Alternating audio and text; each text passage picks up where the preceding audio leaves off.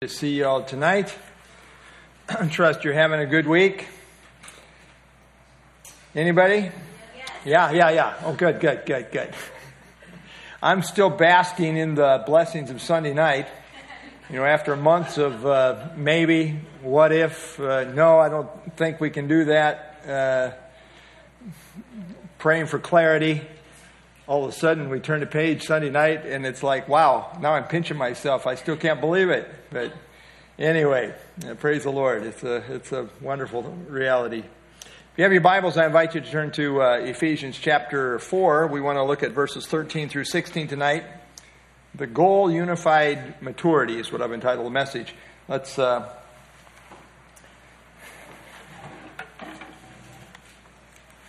let's have a word of prayer.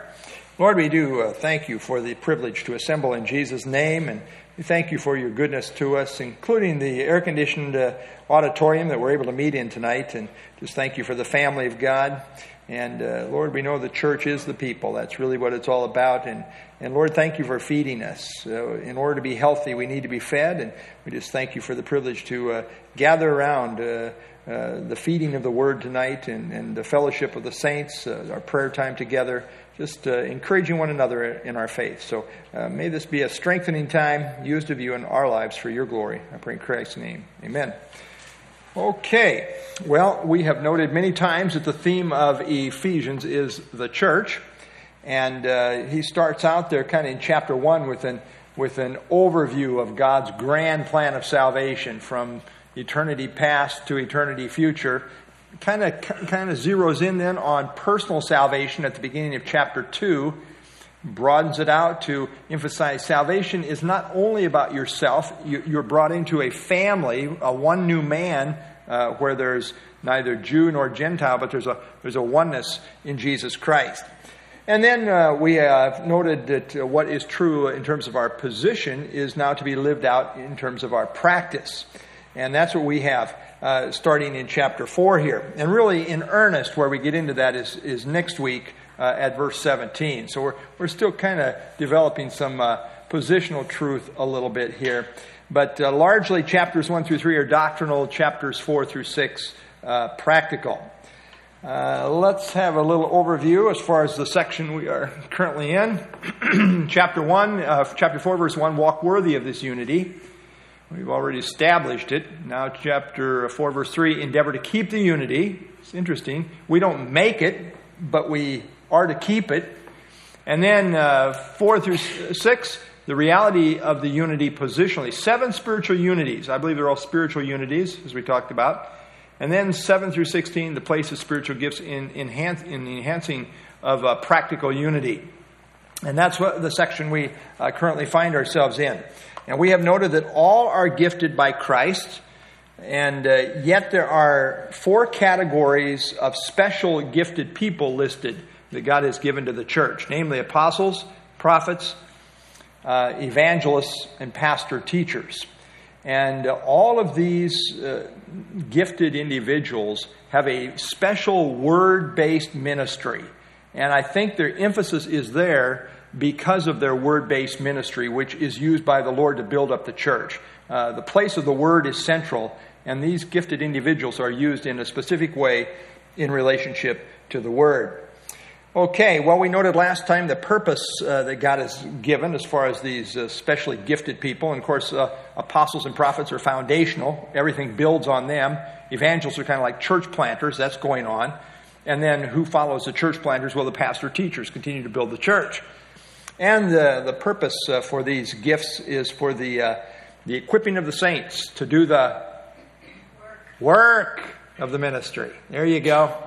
Uh, to the edifying of the body of Christ. Well, let's pick it up here uh, tonight. Uh, we continue on with this uh, theme in terms of what God is doing, and, and the goal here as far as what God is doing. Let's pick it up, uh, verse 13. Who, let's just take one verse at a time here tonight. I think we've got enough to pick apart here. Let's have somebody read verse 13. Yeah, Albert? Until we attain to the unity of the faith and of the knowledge of the Son of God, to a mature manhood, to the measure of the stature of the fullness of Christ. Okay, so here's the goal. He lays out the goal here. And uh, God has gifted the body, He's given special gifted people to the church. Uh, to what end? Well, till we all come to the unity of the faith. Again, the foundation was laid by the apostles and the prophets. They laid that, that doctrinal foundation. They gave us the New Testament scriptures. And uh, we build on that, and that's still in place. Their ministry is still in place. It is, it is still being built upon, and it will be until the, the church is complete. So the question here is how long will this process go on? Well, till we all come to the unity of the faith. Uh, all means all here. And so he's talking about uh, the whole church family, uh, the universal church, until everybody arrives at uh, the unity of the faith. And uh, of course, ultimately, what this means is we're talking uh, about the whole body corporately and uh, the universal church. And uh, all the elect will come to faith. And when everyone has come to the faith, uh, un- until that time, uh, we keep doing what we're doing as far as the ministry of the word. Uh, when it talks about the faith here, he's talking about the, the revealed uh, body of truth that we have in the scriptures and all ultimately are going to conform to this body of truth. there, there is a, a, a, group of people out here in the world called the, the church.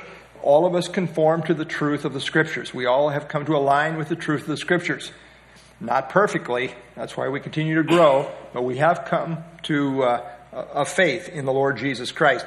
And then uh, we are in process, being perfected, which ultimately, uh, when will the church universal be perfected? At the rapture, right? I mean, at the rapture, it's going to be completed. The process will be completed. And that's what he's talking about here. Till we all come to the unity of the faith, of the knowledge of the Son of God. Notice he doesn't talk about feelings here. He's talking about knowing Christ. Uh, till we all come to the unity of the faith. We all share in this faith. And, and what's it about? It's about knowing Christ until everybody in the family has come to know Christ. Nobody's going to be left out. All the elect are going to be there. Uh, we're all going to ultimately align with the truth of Christ. And uh, again, in that day, uh, when the church is finally completed and when we've all come to the unity of the faith of the knowledge of the Son of God, um, we will all be known uh, as, as we are known, as it says in 1 Corinthians 13 12. And we're building towards that, that point. And notice what he says. I won't have to wonder about it. He says, uh, till we all come to the unity of the faith and of the knowledge of the Son of God to a perfect man. Again, he's thinking in terms of the whole group here. Uh, when he says to a, a, perfect man, he's not talking about one individual, he's talking about the body uh, as a whole group, as, as the one new man, uh, the body of Christ. Uh, perfect means mature, uh, till we all come to the place of maturity, full maturity uh, where we are corporately uh, all like Christ. We are glorified. And we don't have to wonder, because again, he continues on to, to develop this to the measure of the stature of the fullness of Christ, till the body as a whole comes to the point where we perfectly express uh, the person of Christ. That Christ will be perfectly seen in the body. This is what the goal is. And we're building towards that goal. We're, we're in process, and the word, ministry of the word is going forth, changing people little by little. We're being conformed to the image of Christ, and that ministry continues till we all come to the unity of the faith, every last one, uh, of the knowledge of the Son of God, to a mature, perfectly mature, to the measure of the stature of the fullness of Christ. So we keep building and building and building until that glorious day when it is completed. And uh, so, note a couple of slides here.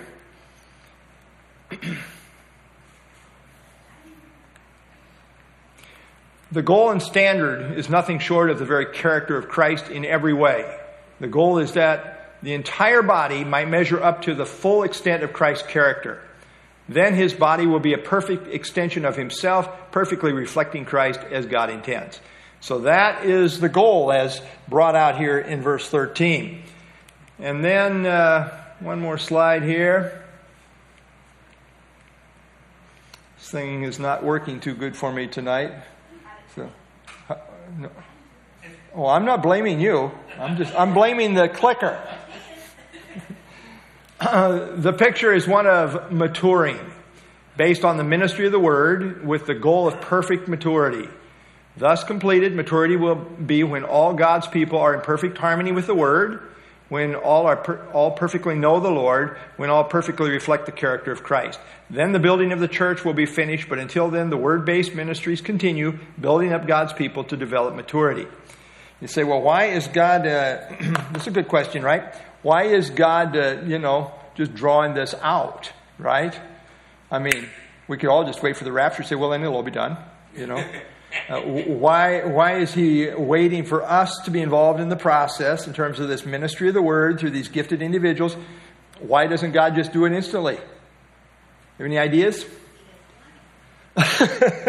you know, that might be the best answer out there. I, yes?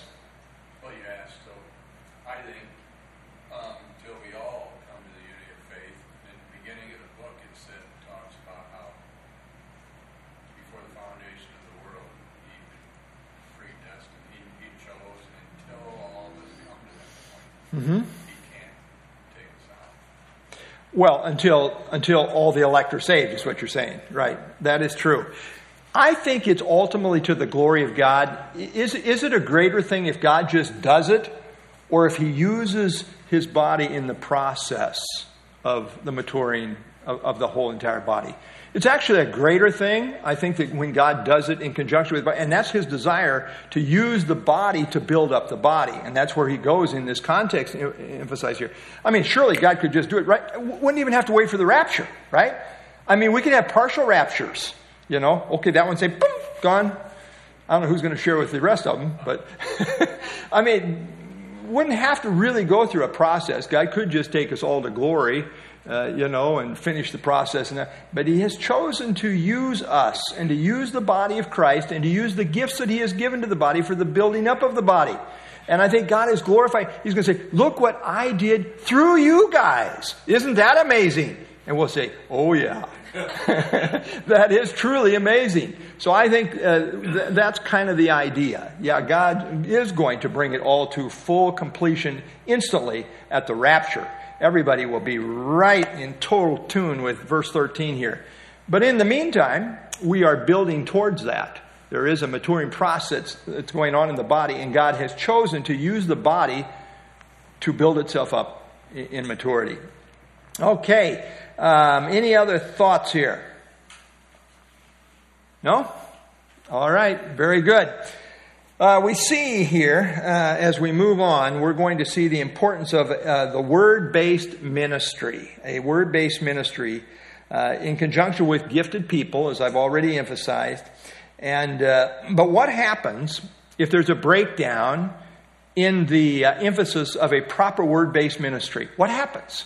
See, what happens in churches? I think, uh, and I have stood on this through the years, my personal conviction is the most important thing that ever happens is the ministry of the Word of God. Now, other things are important too. Don't get me wrong. It's important we worship. It's important we serve one another and care for one another and all those things. But really, the strengthening of the body happens through the Word. We got to eat. You know, people that don't eat well, they aren't healthy. And so eating is so central and so important. And that's the emphasis uh, that we see here. Okay, uh, the goal is uh, unity of the faith. all come to the knowledge of the Son of God, to a, a, perfect or mature man. And to what measure? To the measure of the stature of the fullness of Christ, uh, where we're perfectly representing Christ. And, uh, but notice, uh, there can be problems. Notice verse, verse 14. Who wants to read that for us? Verse 14. Yeah, John? Henceforth, we be no more children, tossed to and fro and carried about with every wind of doctrine, by the sleight of men and craftiness whereby they lie in wait to deceive. Okay, thank you. A strong church is a word based church.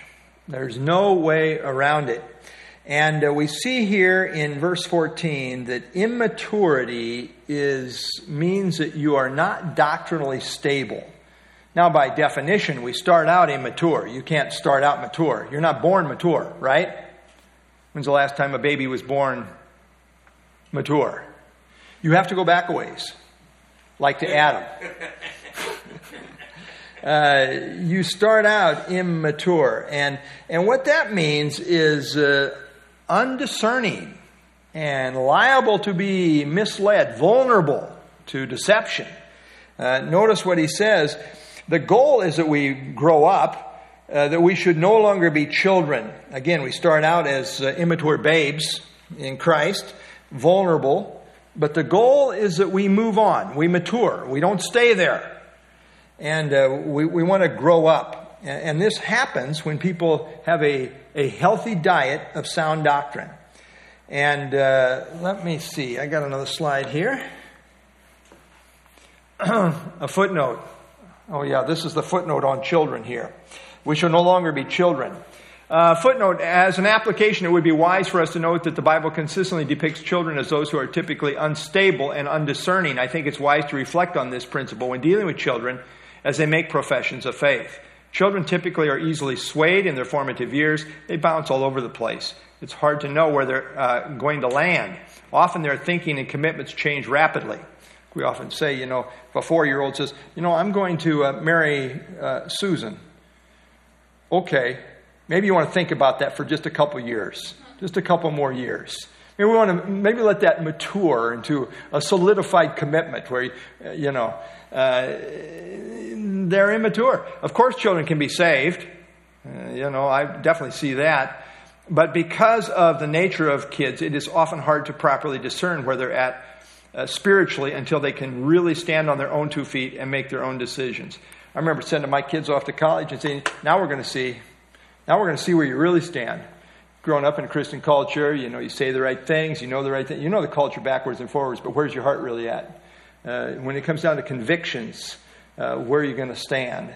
And uh, so, yeah, uh, that, that, we should no longer be children. By, by nature, they tend to not be stable. And he says here, no longer children, he's talking spiritually, tossed to and fro, carried about with every wind of doctrine by the trickery of men, in the cunning craftiness of deceitful plotting. Goodness. Sounds like there's going to be all kinds of people out here who are going to try to derail uh, the Christian tossed to and fro is uh, the idea, the picture here is that of a boat in a storm that is being bounced around, unsettled and, and uh, unstable is, is the idea here. Um, and those that have not studied deeply yet, they don't know. Uh, they're brand new. They're children. Uh, and yet it's kind of interesting how people can get saved and pretty quickly sometimes have really dogmatic opinions about things that they've not even really studied deeply. It is kind of interesting how that can be. But uh, you want to be careful. I remember as a brand new, I brand new, and, and we had a little family get together, and, and there was a, a, guy we knew, and and uh, he was uh, very wealthy. I don't know, I don't know how we even got talking about this guy, but we did. And I said, "Yep." Yeah. I said, uh, "Money is the root of all evil." And uh, like the guy was evil because he had a bunch of money. And my uncle looked at me and says, I think it says the love of money is the root of all evil. you know, I was just so green, you know. You'd think, well, you, should know. Well, I didn't know. But you know what? I never forgot. I learned something that night. But uh, I was tossed to and fro, you know, uh, just a lot of examples of that. You, you don't come stable as a, as a brand new believer. Uh, and, and it's kind of good for us to know this as we're working with new believers. We got to give them space, and yet we got to be a, a, guide, a steady guide for them as far as teaching. Tossed to and fro, carried about with every wind of doctrine. Here again, the idea is blown about uh, with shifting winds. Uh, the stormy winds of false doctrine is the idea here. And so uh, there is great danger for the immature uh, involving false doctrine. They're, they're just not stable. They're very vulnerable. They get sucked into things and, and get off track. Uh, let's see here. Next uh, slide here. Sound theology dictates that a true believer uh, will never fall fully and completely away from, their, from the faith. In other words, a true believer by grace will persevere in the faith but that does not mean that they cannot be led into error and even into very serious error. The New Testament is replete with warnings to the believer on this very issue. I mean, yeah, you can really get off track. I don't think you're going to uh, fully, completely uh, deny the faith and walk away from the, the truth of Jesus Christ, but uh, you can get wobbly on a lot of areas, and that's what he's warning about here.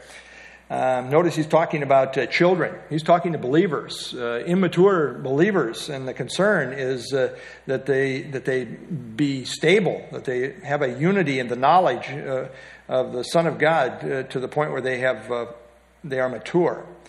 And then he says here, oh, did I show just one slide or two? I think just one there, right? Yeah, let's do this. so often, when people are mistaught as immature believers, it's very difficult to get rid of this baggage. It often follows them for years, and they really struggle to think in line with proper and sound doctrine. That's why it's so, so important that they get grounded properly. Note the critical issue here is doctrine. An immature believer does not know much about doctrine. Doctrine means teaching, referring to accurate Bible teaching. He is therefore vulnerable. Uh, he is easily swayed with every new doctrinal wind that is blowing through the church. And boy, I tell you, it's blowing. Certainly, new believers by nature will be immature and how sad it is when people have been saved for years and yet they are still milk drinkers. Uh, they never grow up. They cry a lot. They mess up a lot. Uh, they're chronically immature. That is pathetic. Uh, we want to move from that condition. But uh, notice he talks about here uh, tossed to and fro, carried about with every wind of doctrine, by the trickery of men. Trickery is literally dice playing. Uh, it has the idea of, uh, of trickery that is associated with fraud or, or when the game is rigged. And so these uh, people are deceiving. Uh, they deceive by trickery. Of course, that's the devil's thing. The devil is a, a deceiver. Uh, that's what his whole thing is. And he uses human instruments in the process uh, to take advantage of the unstable. Uh, you know the number one target for cultists, you know who it is? You think it's pagans out here? Oh, no. Nope. They want to target Christians, quote unquote Christians, who really don't know sound doctrine very well. Yeah. You know, I, I was reading an article the other day that uh, said uh, 37% of people that grow up in Baptist churches turn to Mormonism. Crazy. Yeah, that's a problem. Of course, we wonder, you know, how many of those were ever even really saved to start with. But um, how far off track can you get? I mean, Mormonism, even the very person of Christ, is way off. But if you have not been taught and you just prayed a prayer, uh, you know, I was looking at this. I think Ken Ham's got something here as far as uh, Ken Ham says we're following the wrong model. You know, uh, we have uh, what he calls uh, the, the Acts 2 model, where uh, Peter gets up on the day of Pentecost and preaches to people who got a background, you know, and 3,000 people get saved. And then, of course, we got the Acts uh, 16 model, or is it 17? 16 or 17, whatever. Uh, Mars Hill, I think it's 17, yeah. And uh, here, Paul doesn't assume that they've got any background. He goes back to the, the issue of creation. And of course, that's Ken Ham's ministry. Answers in Genesis, going back to creation. We got to start, and I was thinking about this. I was reading in a magazine, um, popular evangelical magazine, famous evangelist. But there's a prayer in there, you know, they're preaching the message, and there's a prayer, but it was kind of like, what would this prayer mean to somebody who has no background here? It kind of assumes that you, you know these things already. So, yeah, if you don't know those things, I don't care what kind of little prayer you, you do you even understand what, what, you're, what you're supposedly praying or what somebody's leading you in? Uh, just mouthing words, uh, you know, do you really understand? There's a lot of emphasis on knowledge. Uh, God desires all men to be saved and to come to the knowledge of the truth. You know, that's what I'm doing with my, my buddy John here, is uh, I'm just trying to feed him, not show him in the Bible, and, and little by little we're building. I'm not pressing him, pray a prayer. Uh, no, I want him to see the truth and then respond to the moving of the Holy Spirit. I want, I want it to be a spirit thing not a Dwight thing.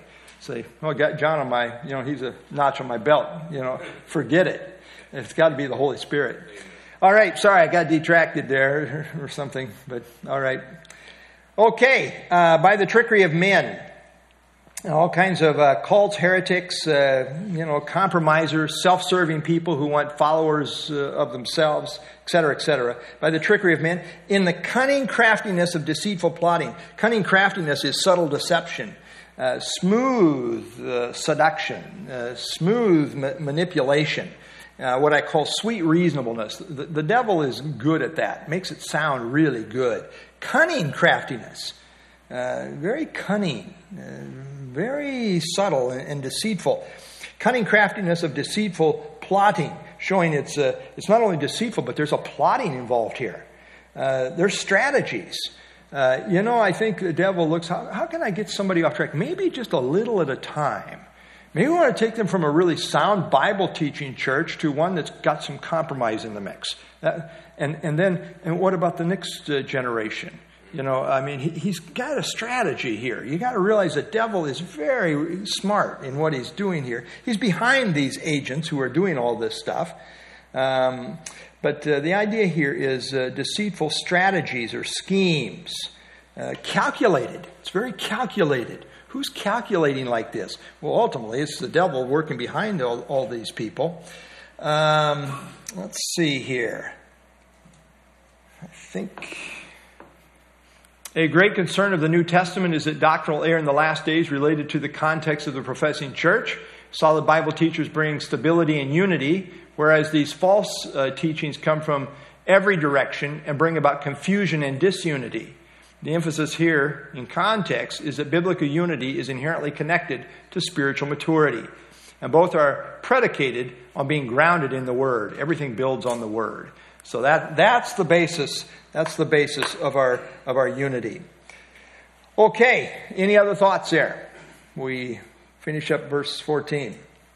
Yeah, Michael?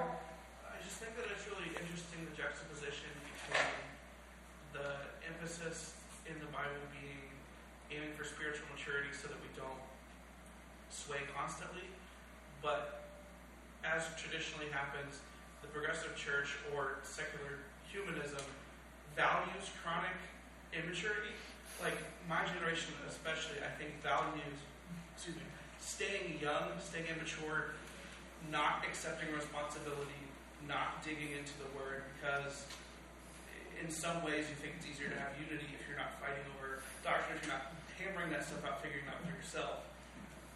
It's just so opposite to what you're supposed to do. It always makes sense that it would be opposite to what God wants you to do, but even in the, the progressive side of the church, you have this weakening of doctrine because if someone is a Christian, but you have them be weak in their doctrine, they can't serve Christ anyway. So mm.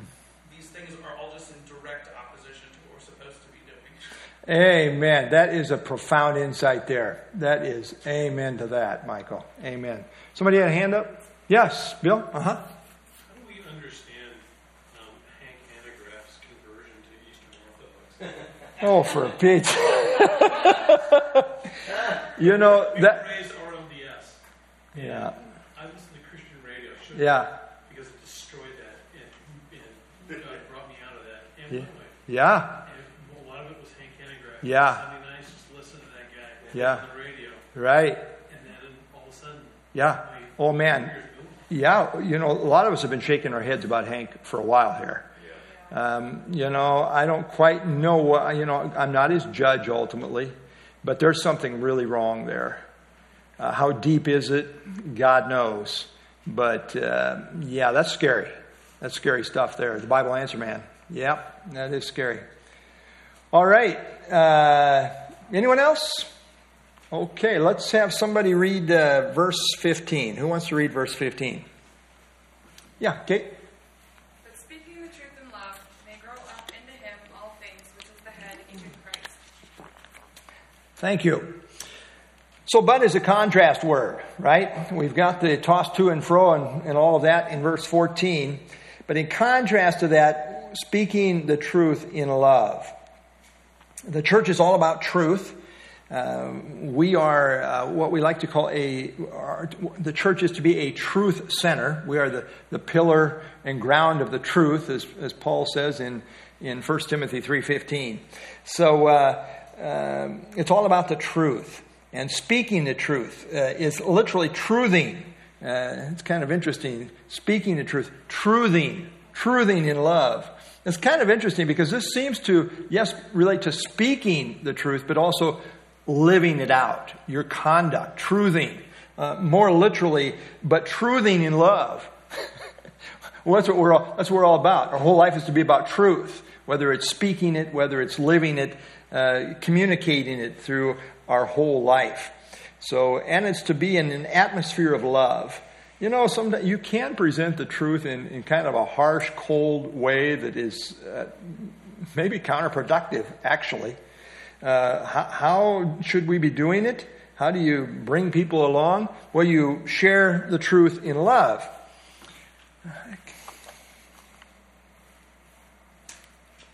I love this by John Stott. Truth becomes hard if it is not softened by love.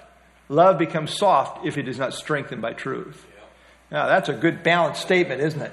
Yeah, I like that from John Stott there. Amen.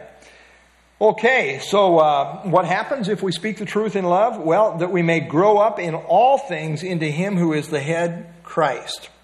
So the, the goal is to grow up in every area of our spiritual lives, that we may grow up in all things. Uh, not growing up in uh, just some things, but in all things. And by the way, if we're not growing, something is missing. Something is missing if we're not growing. And what might be missing if we're not growing?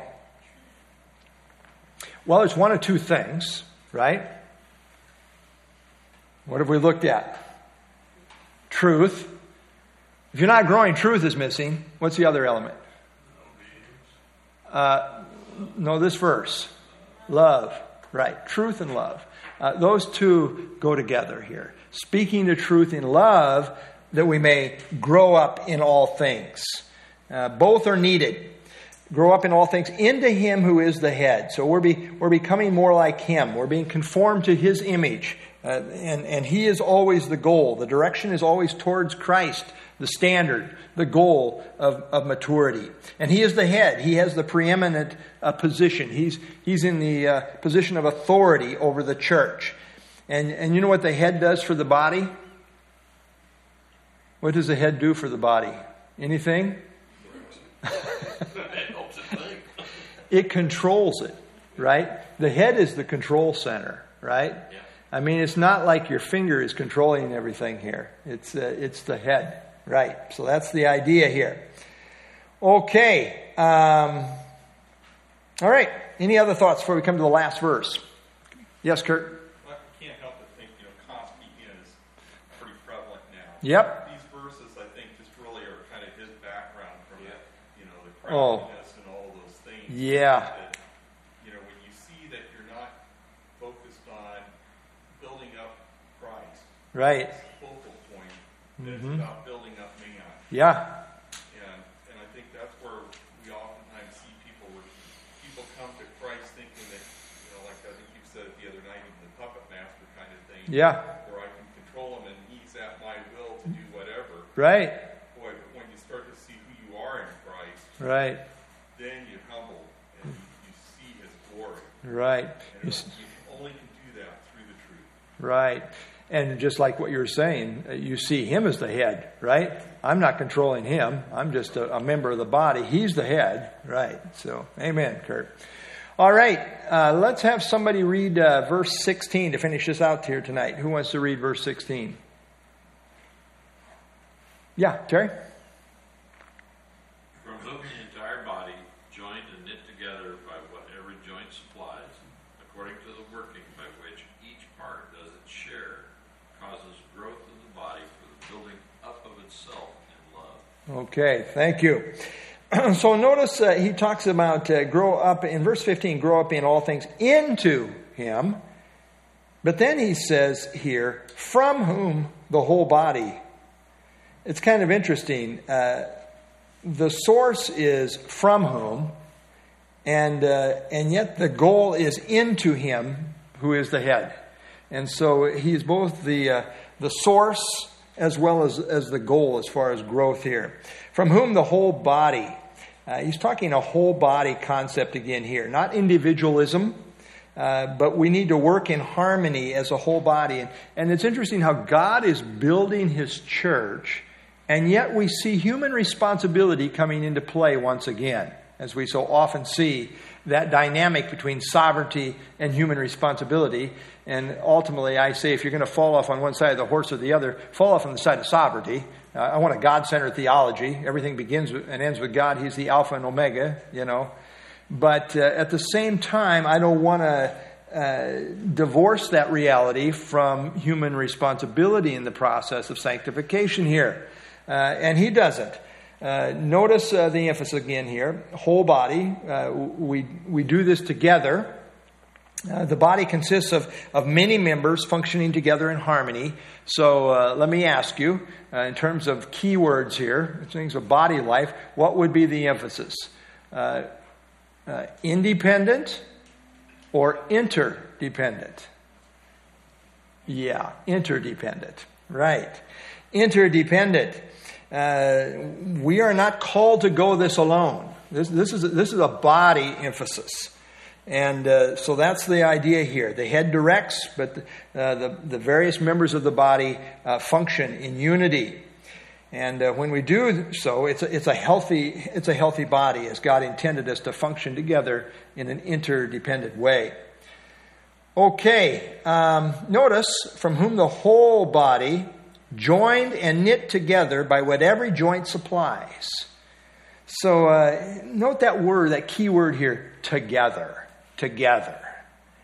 Um, I always think it's a very unhealthy thing when somebody says, Well, I'm a Christian. I remember asking a guy one time who, who I, to this day, I think claims to be a Christian, but he hasn't darkened the door of the church in many years.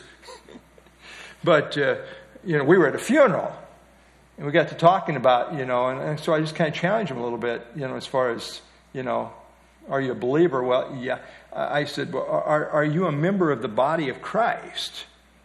Well, one to claim he was was kind of like, why would we think so? You have no connection. you, you have no function. You have no part here. Uh, why would I think you're a member of the body of Christ? Just because you say so, even though you operate completely contrary to that as far as your lifestyle? It doesn't make sense. Notice the emphasis here on together. Joined is the idea of harmoniously uh, close fitted.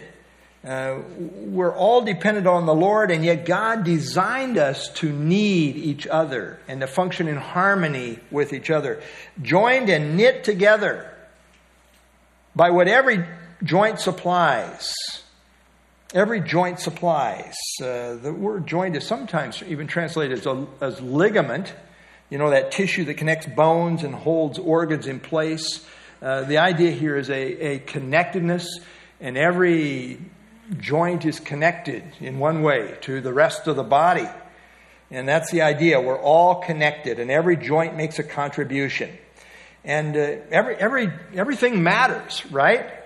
Uh, you're going along. I've had this happen to me, uh, you know, where you have a disc slip out in your back.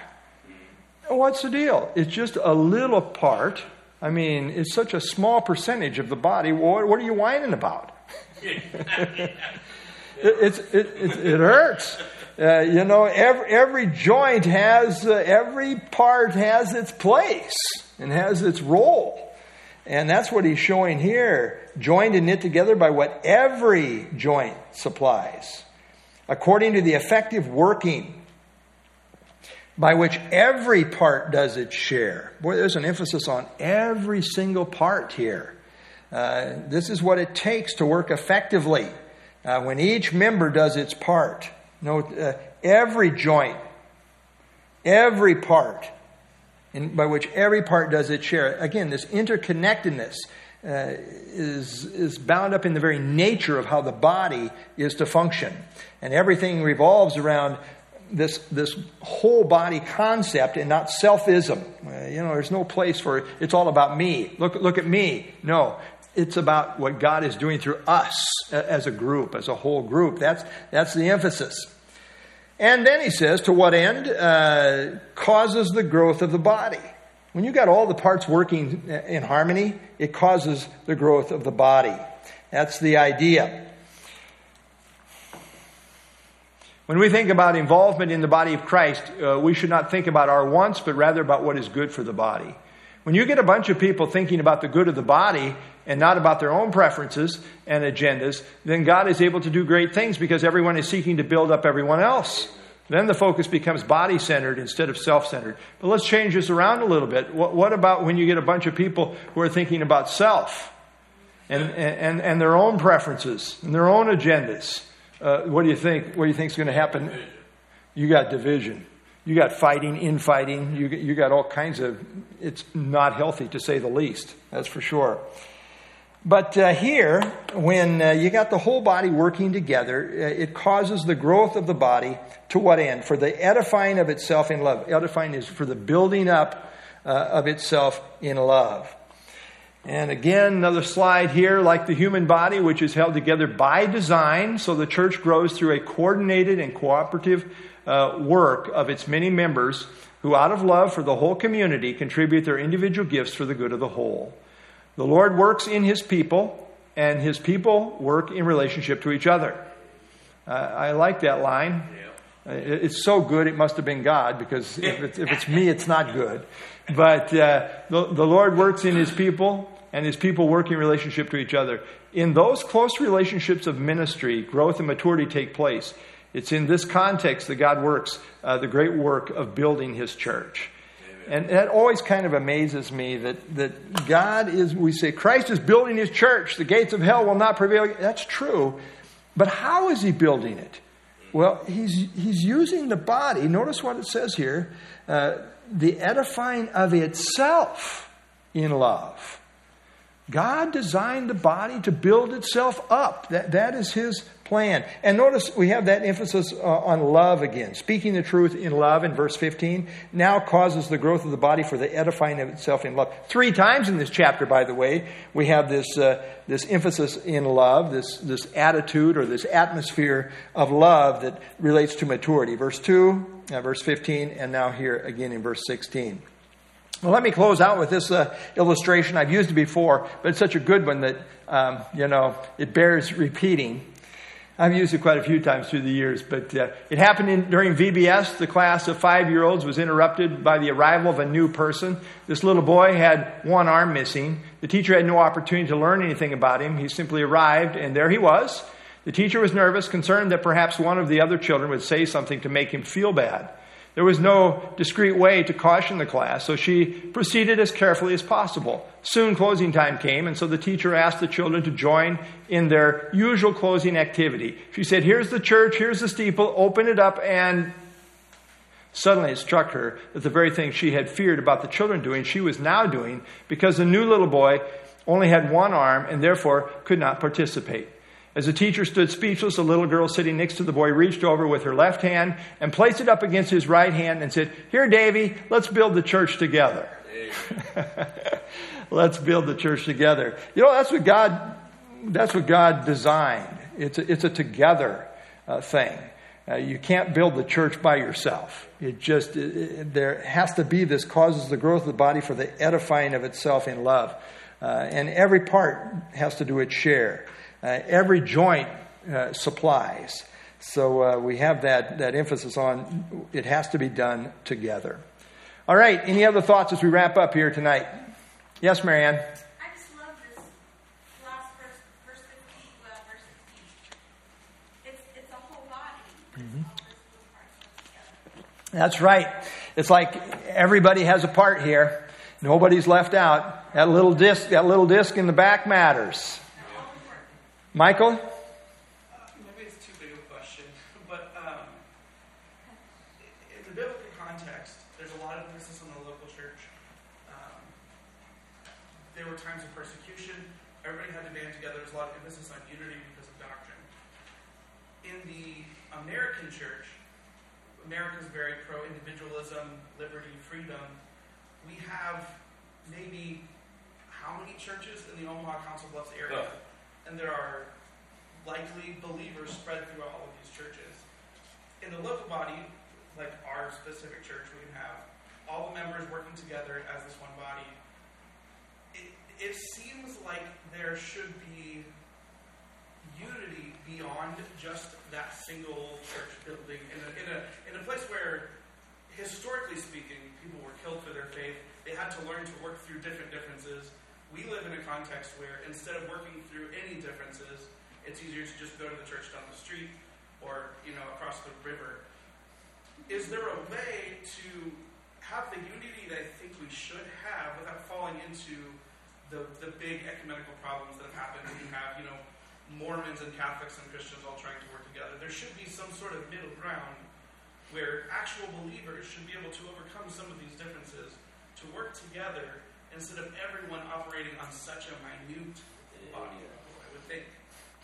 That's a great, thoughtful question, Michael. Uh, it's, it's complex. Uh, as we look at the scriptures, it's interesting because what you're really talking about is uh, like minded churches working together. And we have some of that in the book of Acts, which is uh, where they're, they're working together to take up an offering for the poor saints in Jerusalem. But Paul is kind of facilitating that. But outside of that, we really don't see, you know, clear examples of ongoing, like, I'm not saying they shouldn't be and weren't doing this, but we just don't have a lot of examples of this. We have seven churches in the book of Revelation. And it's interesting, uh, you know, um, they were maybe close enough to do some things together once in a while, those churches in Asia, uh, but there's not an emphasis on that. It's kind of interesting uh, when you get, you know, like we had uh, the Promise Keeper movement, we didn't get involved in that. And, and that's kind of what you're saying. That's kind of a middle ground in a sense. But they also wanted to bring the Catholics in. And so there was like, we don't feel comfortable with that, even though, you know, for the most part, these guys are evangelicals, you know, where we're at. So it, it gets complicated in a hurry. We do try to maintain a fellowship with uh, like minded churches, you know, the pastors that I get together with, um, and some including in the, the Omaha Council Bluffs here. We could probably, we could probably do more in that regard. It kind of, what it requires is, is some leadership for sure. Who's going to step forward and do this? Um, it's uh, challenging. How, how, do you do it as far as, uh, you know, I get invited constantly to the Ministerial Association Council Bluffs. I wouldn't go there ever. I mean, it's just a bunch of apostates, basically. I, I don't think there's any. But as far as, uh, yes, Marianne? When you mentioned Promise Keepers, though, that's a parachurch. Yep. And so, like, I mean, that question kind of branches out to more of a parachurch thing because Uh-huh. we've got directions for the local church, you know, directions. Right. It was a blend of things. It was para, it was a you know a parachurch guy who's heading it up, but you know we're wanting to involve all the local churches. You know that was that was the idea here.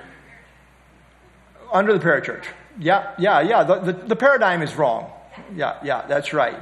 And I was really out when they all wanted to meet down at the, the, the Roman Catholic Church on the west end of town. It was like, no, my guys are not going. We're not going as far as anything I have to say about it. But yeah. That's a great question, Michael. Uh, one that we could bounce around for a while. Um, yeah, on the one hand, there's concern about, you know, and, and it's so interesting. I mean, you get Spurgeon in the downgrade controversy in the Baptist Union, you know, over 100 years ago, and he saw compromise in the Union, and so he broke away from the Union. You say, well, Spurgeon, maybe you ought to work with this. No, he saw the seeds of compromise were too deep in there, and he said, if we don't take a stand and break out of it, it's all going to go south, and it did. He said, history will prove me right, and it did. Uh, we've got a lot of what you're talking about going on in the Southern Baptist movement right now, uh, where some of the Southern Baptists are very open to women preachers. And uh, then you have very solid uh, Southern Baptists yet too. And so it's like, well, what do we do? How, how, do we, how do we work this? And so when you have some compromise in the mix, how do you deal with that? You know, it, it, it is complicated when you get in on any size, uh, you know, when you get, when you look at the bigger picture here. It, it's very complicated. I don't know. That's a good question, Michael. You're kind of stumping me on that one just a little bit. It's a good question, though. I, I, I do see. You know, we're talking about the universal church here in, in Ephesians, right? And the, and the goal is unity, for sure.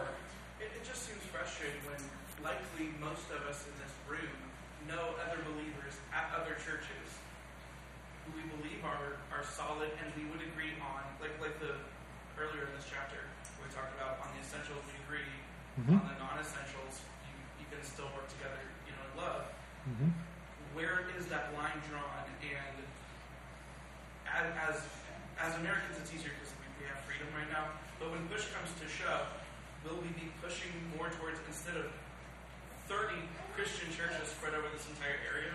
Will we bond together more or will we split over more differences? It seems like we should be able to overcome these things, but we've been allowed to maybe ignore them because of our freedoms. Yeah, I, you very well may be right in a lot of ways there. Yes, Bill.